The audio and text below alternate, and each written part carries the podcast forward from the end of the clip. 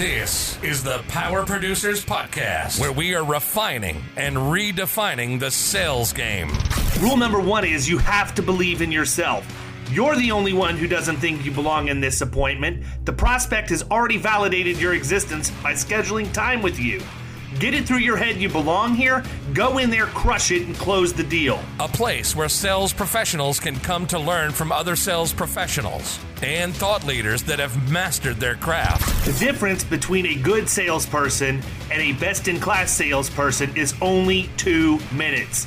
By spending an extra 2 minutes on what you might think is a mundane task in the sales game, you separate yourselves from the pack, you grow your book of business, you close more deals, and you retain your accounts. As well as their peers who are still striving for perfection to achieve their why. I have a wife and 4 kids. Failure is not an option. Real sales professionals, real stories, real results. It's no different than being a professional baseball player. You can't be a one-trick pony. You have to be a 5-tool player in order to succeed in this game. This is the Power Producers Podcast, production redefined. Are you ready to feel the power? All right, everybody, we are live at the Power Producers Podcast, and this is the first of what we hope to be many new episodes in our Shop Talk series. We're going to still bring you the interviews with the people from around the country that are making it happen on a weekly basis. But Kyle and I were talking and wanted to make sure that we were also delivering actionable information and technical stuff that you can use to make yourselves better when you're out working the streets. So welcome to episode number one. Numero uno, as they say in Hispanic-speaking countries or Spanish-speaking. Whatever. Yeah, you get it. Exactly. No, I'm with you. So, I think there's a lot of people out there that listen to us that are from different stages of their career. And I can't believe, honestly, man, it's crazy. I can't believe it's only been 2 years that you've been here. It seems like it's been like 10. Yeah. I was thinking that the other day too. I mean, it's kind of like I went back and looked at my calendar. I was like, there's no way this has only been 2 years. Yeah. With all the Facebook, time hop stuff that you post. I see some of that sometimes. I'm like, damn. That was 2 years ago. It's crazy. Yeah, it is. It's nuts. So my question for you today, and I want you to, number one, I think that there's a lot of people out there that probably don't know what your story is, man. Why don't you give them a little bit of your background? I mean, you're not just the beautiful face with the beard. So this totally feels like Joe Dirt right now. No. That would be so awesome. Oh, and we're God. Coming into 4th of July, so I hope you have your Husker do's and Husker don'ts. With or without the whistle stick.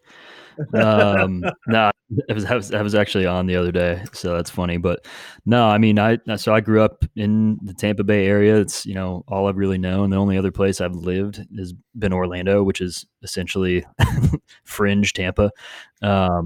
But I went to school at USF, studied business management, didn't really know what I wanted to do. I just knew that I wanted to be, in a place where I could go a bunch of different ways and be involved in, business and sales and everything. And so I graduated back in 2011 and I got a job working for a marketing company that sold office supplies. So we were a B2B company. We would basically meet at the office every morning at 7:15, whatever time, do our sales meetings and hype up and everything. And then we would head out and I would be talking to anywhere from, 30 to 50 businesses over the course of the day, just walking into their cold. What did that sales meeting look like? It could not have been awesome. So I think about it when I reflect back and there were parts that were good and parts that I just didn't know any better because I was so green. There were some good nuggets of information and I learned a lot in regards to sales from that job. But yeah, there was just so much stuff where it was like, you're standing in a circle, clapping, there's different stupid chants that you do. And it's like when you got the bell and we recorded the videos back, which was probably what, I don't know, like 2 years ago, whenever that was, I immediately had flashbacks and I was like, my God, I cannot handle this. I'm like, I'm not participating in this shit. I'm not clapping for you. I don't care about your account that you just closed. Just leave me alone. But, no, so I was walking in cold to a bunch of businesses every single day and trying to sell them office supplies right on the spot. So, a great experience. I was there for 5.5 years. I worked my way up to the assistant manager level where I was managing a team of. Was it assistant manager or assistant to the manager? Assistant to the regional manager. Yeah, exactly. But no, I had a team of about, it varied, but somewhere in between 6 and 12 people pretty much at all times. And so it got to a point where I wasn't progressing anymore, and I was working way too much and too hard and not really reaping any of the benefits. And an opportunity presented itself for me to change careers. One of my wife's coworkers left where she was and went to a local PEO. And I'm sure there's a ton of insurance people on here that know what PEOs are, but for those who don't, it's a professional employer organization where they handle HR for businesses, payroll, workers' comp, employee benefits, and it's kind of a one-stop shop for all of that stuff. So, I interviewed there and the timing was right. And I was working there, and that's where you and I met when I was there at Co Advantage, and, went out to lunch, a couple times, went out in the field a couple times doing drops, which was a fun experience. And, one thing led to another. I guess I was there for almost 2 years, and they had they acquired another PEO, which is kind of how you do it in that industry. I mean, you basically grow organically from business that you bring in, but most of the PEOs grow from acquiring other PEOs. So that happened, and kind of on our side of that acquisition, a lot of people got wiped, and I was one of them. I was the newest guy in the office, and it just, I understood, but I was pissed as shit because I was getting married in like a month, and I was like I don't have enough stress already. I mean, I remember getting pulled in there. I was like, you gotta be fucking kidding me right now. I'm like, you couldn't have, maybe, I don't know, waited or like given me some sort of heads up. So that was, I was a little sour about that, but I know. You're like, did you literally make this decision today? Like, is this really the first time you heard about it, that you couldn't have? Right. At least leaked a little info to make the landing a little softer for me.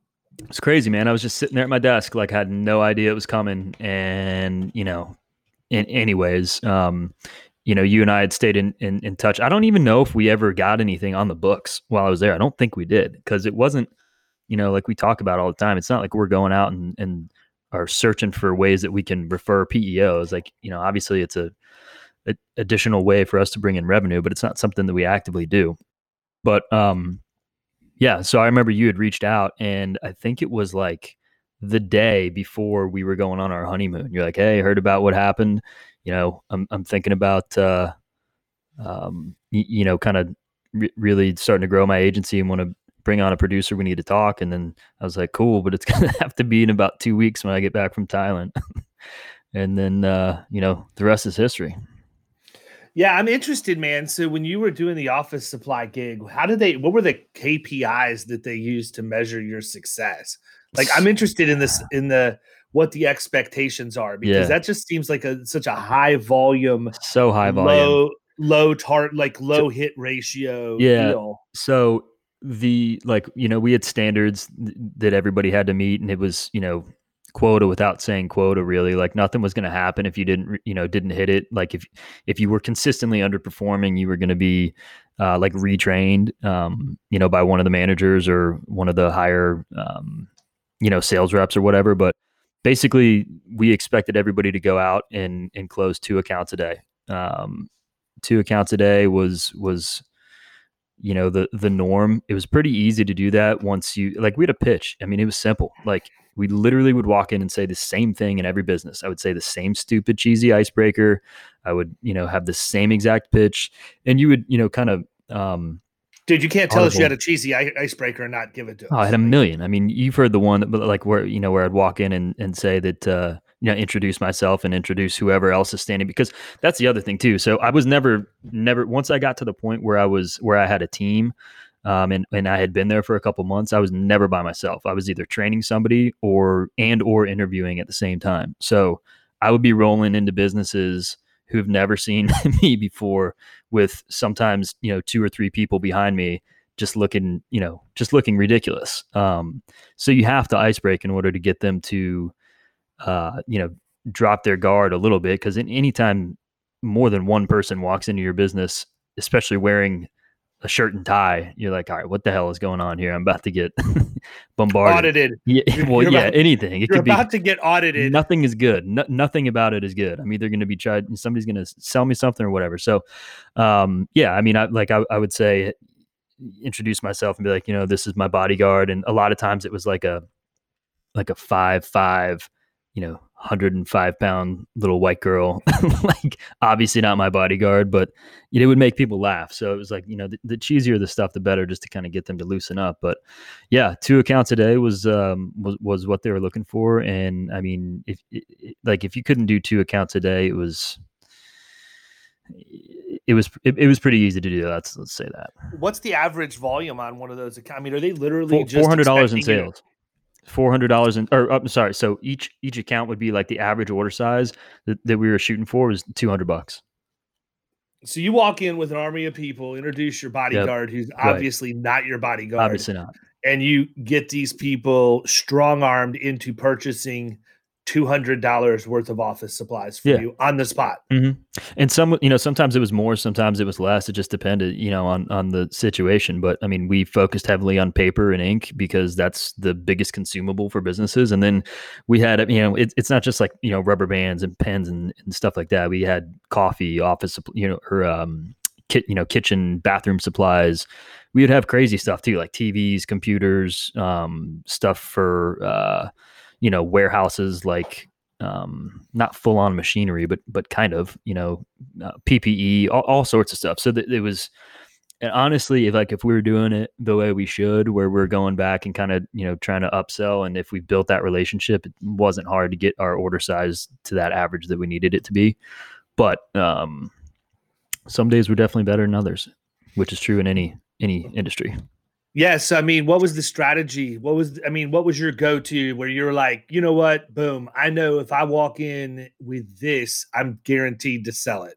So a couple things. I would say definitely the people who had used this particular company before were much easier because I didn't have to introduce anything. They already knew we had ordered some stuff back a while back, but then the prices changed, like whatever their excuse was.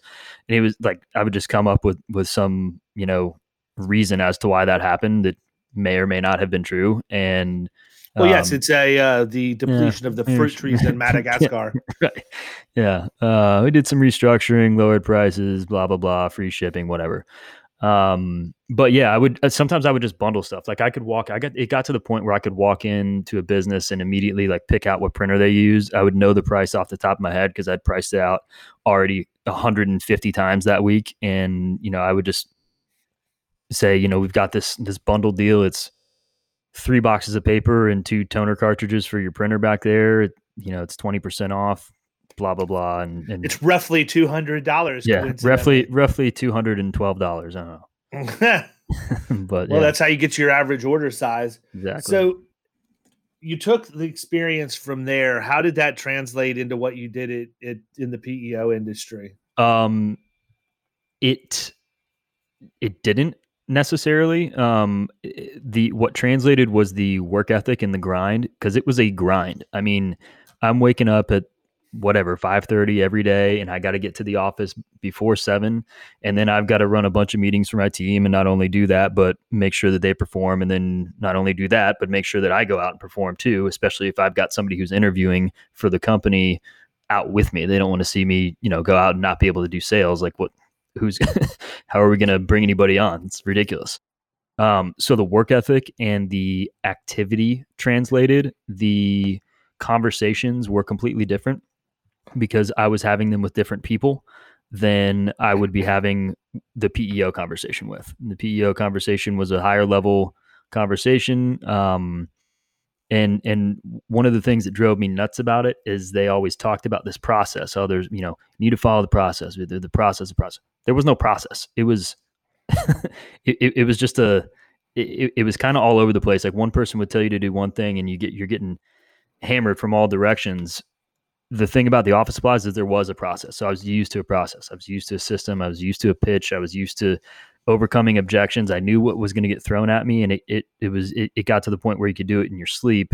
With the PEO, it was, there was one thing that you were selling, and it was the PEO services. It was the workers' comp, the payroll, the HR, the benefits. With the office supplies, we had over 1 million products. I could go in, and it's much like insurance, which has translated. You know, I could go in and pivot if I needed to. If they're like, oh, all of our printers are leased, and we get our paper from my brother-in-law who, whatever, has a lumber mill, and who cares?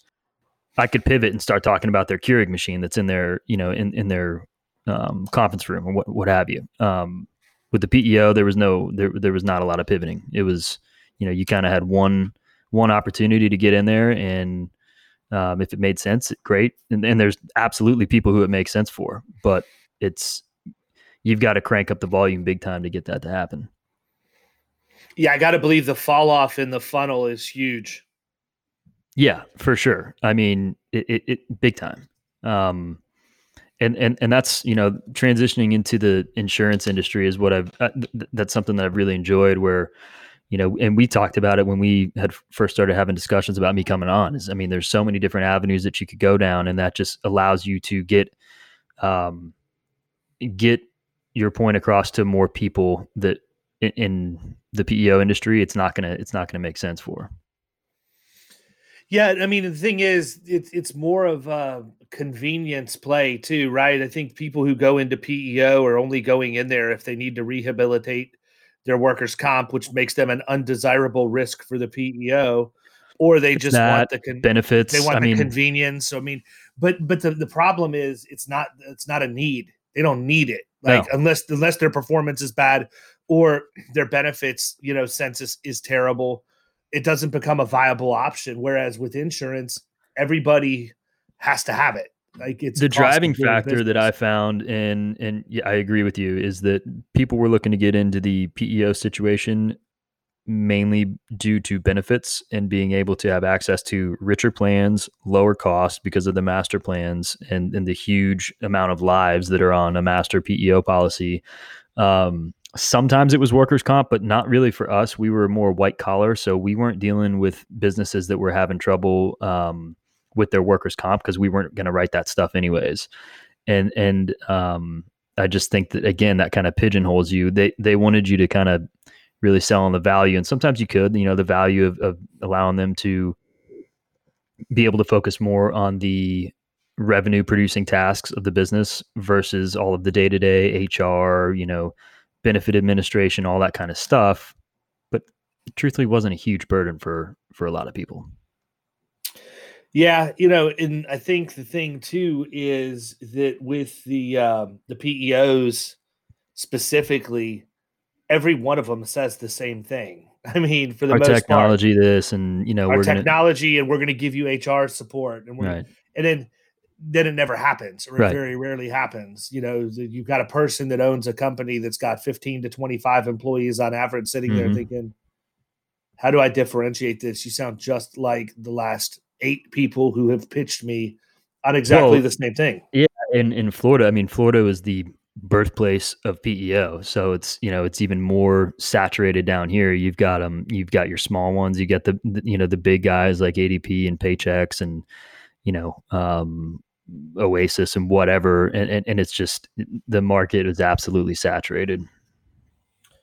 Yeah. So you had said you feel like that your skill set transferred over much better to insurance. What specifically led you to say that?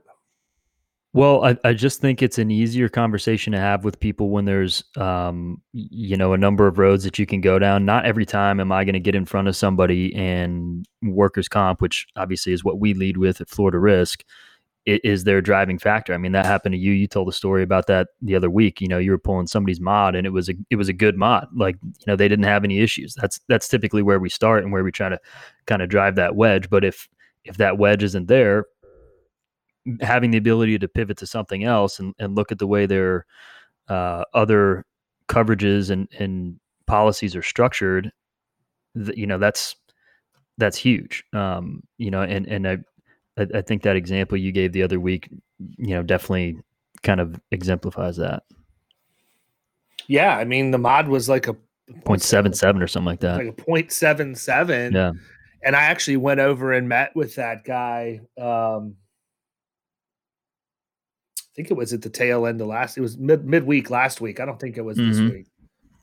The weeks have been going by so fast. I lose track. Well, they all blur together. It's like, but I went over and had the conversation with him, and by all practical purposes, there was like nothing wrong until I showed him like five things that, because an agent was asleep at the wheel, you know, ended up being what ultimately led his desire to hire us. So, you know, I think you do have to be able to pivot. I think, you know, the more you cold call, the more you go out and get in front of people in high volume like that and have to overcome the objection on the front end, the better you get and the more fine-tuned your skill set gets in that segment of it.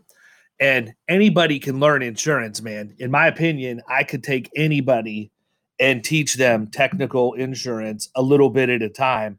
And eventually over time, they're going to get it. You're not going to get that skill set of going in and overcoming objection, getting past a gatekeeper without going out and doing it. I mean, you could do role playing and all of that in the office, but until you're actually out there, like as you were telling me that you would walk in with like somebody who's interviewing to be on the job. Yep. You're far too kind, man. Cause if it was me, I would go in there and I would just like start talking and then go stiff mid-sentence and clam up like I'd never had the conversation before just to see if they could jump in and bail me out. Sometimes we would. I mean, they would have to know a little bit about, about the products we had and stuff like that. So it was, if there was somebody who was really sharp, we would let them try. Like sometimes they would ask to be like, you know, can I try the next one? I'm like, shit, yeah, go ahead. Knock yourself out, dude. You know, I remember on my interview, actually, like I was interviewing with the guy who ended up hiring me and was my team leader. And it was towards the end of the day. I've been with him all day. He was training this girl who was in like day a million of training, and training was supposed to last like 1 week max. And so we're sitting there and she's just kind of fumbling around. We're at this place in Madeira Beach, this like kayak rental place. And, you know, they've got customers in there. It's this little small place. The AC, like doors are open. It's hot as balls because it's the middle of summer and AC is not really working. The lady behind the counter is just like not getting it. And I'm like, finally, I just jumped in and I'm like, it's free shipping. The prices are lower. You order online. It's really simple. You just have to order some stuff today. And then, like afterwards, I was just like, you know, sorry, I jumped in there. I just couldn't. I couldn't take it anymore. You can't handle it, man. You see people crashing and burning. You want to put them out of their misery. Exactly. So, you know, the manager ended up jumping in and closing the deal. I'm not going to say that I closed it because I didn't, but I was like at least saying the bullets that needed to be said. And it's just, you know, for people who were, you could tell that people either had it or they didn't. And for the people who did, definitely would let them try to jump in if they were up to it. So the next question becomes, how do you create that process, right? Obviously, we have the process that we go through that we talk about all the time. But I mean, everybody has to make everything somewhat their own. What's that process look like now? If you're getting ready to go and this is your day for marketing drops, you're gonna be doing cold calls. How do you prepare for that? Yeah. So the preparation is key, as we talked about. Like a million times, and as guests on our show have talked about. I may or may not have authored a book about it, actually. Right.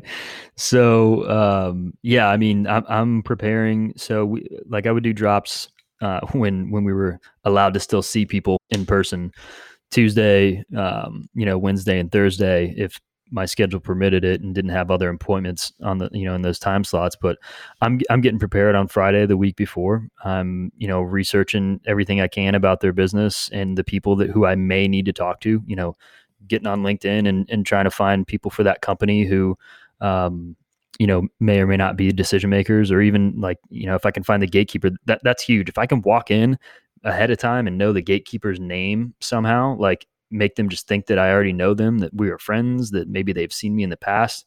Huge. So social media stuff, you know, Facebook, LinkedIn, what have you, and then, you know, try to find some stuff out about the business, get on Reference USA, you know, see what their revenue is looking like. Does it fit in with what our target market is? Am I going to be wasting my time? Are they only a company that's doing whatever, $800,000 in sales, and maybe some of the info that I have is misleading. Like, I don't want to waste my time. So I'm going to spend, you know, the 15, 20 minutes on the front end doing the research to make sure that they're a good fit for our value proposition. So that goes on Friday. And then, you know, on Tuesday I hit it and, you know, doing whatever, 8-10 drops, you know, depending on how they go, and just trying to get in front of people. And the thing that's different that, you know, I kind of appreciate now after doing the office supply thing is I'm not going in and putting the hard close on people and getting them to buy insurance from me, like right there. I had to do it for the office supplies. Like, I was, you know, it was commission only. If I didn't sell some stuff, I wasn't eating dinner in 2 weeks, you know? So I definitely have appreciated that, and knowing that I can go in and just put the work in to build that relationship and ultimately get in front of the right people, even though it's not going to probably, I don't want to meet with the decision maker usually when I go in and do a drop. It's not, I mean, if I do, it's great if they come out, but it's not going to be it'll be a very high level conversation. It's not going to be anything specific unless they just start offering up a whole bunch of information, in which case that would probably set off the alarms for me anyways, that something may not be right. Yeah. That they just happen to be sitting there reviewing their loss runs right as you were walking into the door. I mean, truthfully, if you hit enough volume, you're going to have that happen at some point. No, it happens. If you call on enough people, you're going to actually walk into places at exactly the right time. Mm-hmm. That's just the law of numbers, man, yep. And the way that it works. Because truthfully, there are people who have issues. You know, you just have to call on enough people to find them. Yeah, and that was. And I mean, for us, we know a lot of them that have issues before we ever walk in. Right. Part of it's educating them. You know, that they have that issue because they don't realize it. Nobody's ever explained it to them before. Most of them don't. I mean, every once in a while you get somebody who really has, you know, their finger on it and knows what's going on. But a lot of them don't even realize that there's an issue, or they just think that it's workers' comp. Hey, these things happen and there's nothing we can really do about it. But obviously that's not the truth. And that's where we get in there and kind of dissect everything and show them, hey, this is what we're going to be able to do to fix what you got going on. And nobody's ever told them before. Right. No, they have no clue. I mean, and it's crazy that it's that way, because the tools are right there available for everybody. They just don't want to take the time to do it, man. Right. So you've been in this for 2 years now. What is one piece of advice that you would give to anybody that's looking to cut their teeth in middle market based on those 2 years that you've experienced specifically in PNC, compared to any of the other sales stuff that you've done? I would say listening to what the prospects are saying more attentively, and being able to, because when you get an objection from a prospect, the chances are there's going to be a bunch of other people that have that same issue, whether it's an objection or just a question, but really focusing on it and trying to, you know, identify trends so that you can be, you know, better equipped. I think, you know, initially getting into it, I was just, because there's so many different aspects of the insurance that you kind of get. I'm somebody who wants, I don't want to, you know, get stuck in a situation where I'm constantly like not knowing the answer to something. So, you know, that would, you know, initially I was trying to avoid that. I would just say, you know, that's been something that I've learned along the way. Yeah, I think that's good advice, and probably a good place for us to end. We were trying to keep these at about 30 minutes. I think you gave them 30 solid minutes of stuff that anybody who's got some sales experience can take and learn from as they go into this industry. So, look, man, have a good weekend, and we will chat soon. Cool. See you. You've been listening to the Power Producers Podcast. You can follow Killing Commercial Insurance on Facebook and YouTube. And if you want to take your game to the next level, check out our book, The Extra 2 Minutes, and our website, killingcommercial.com.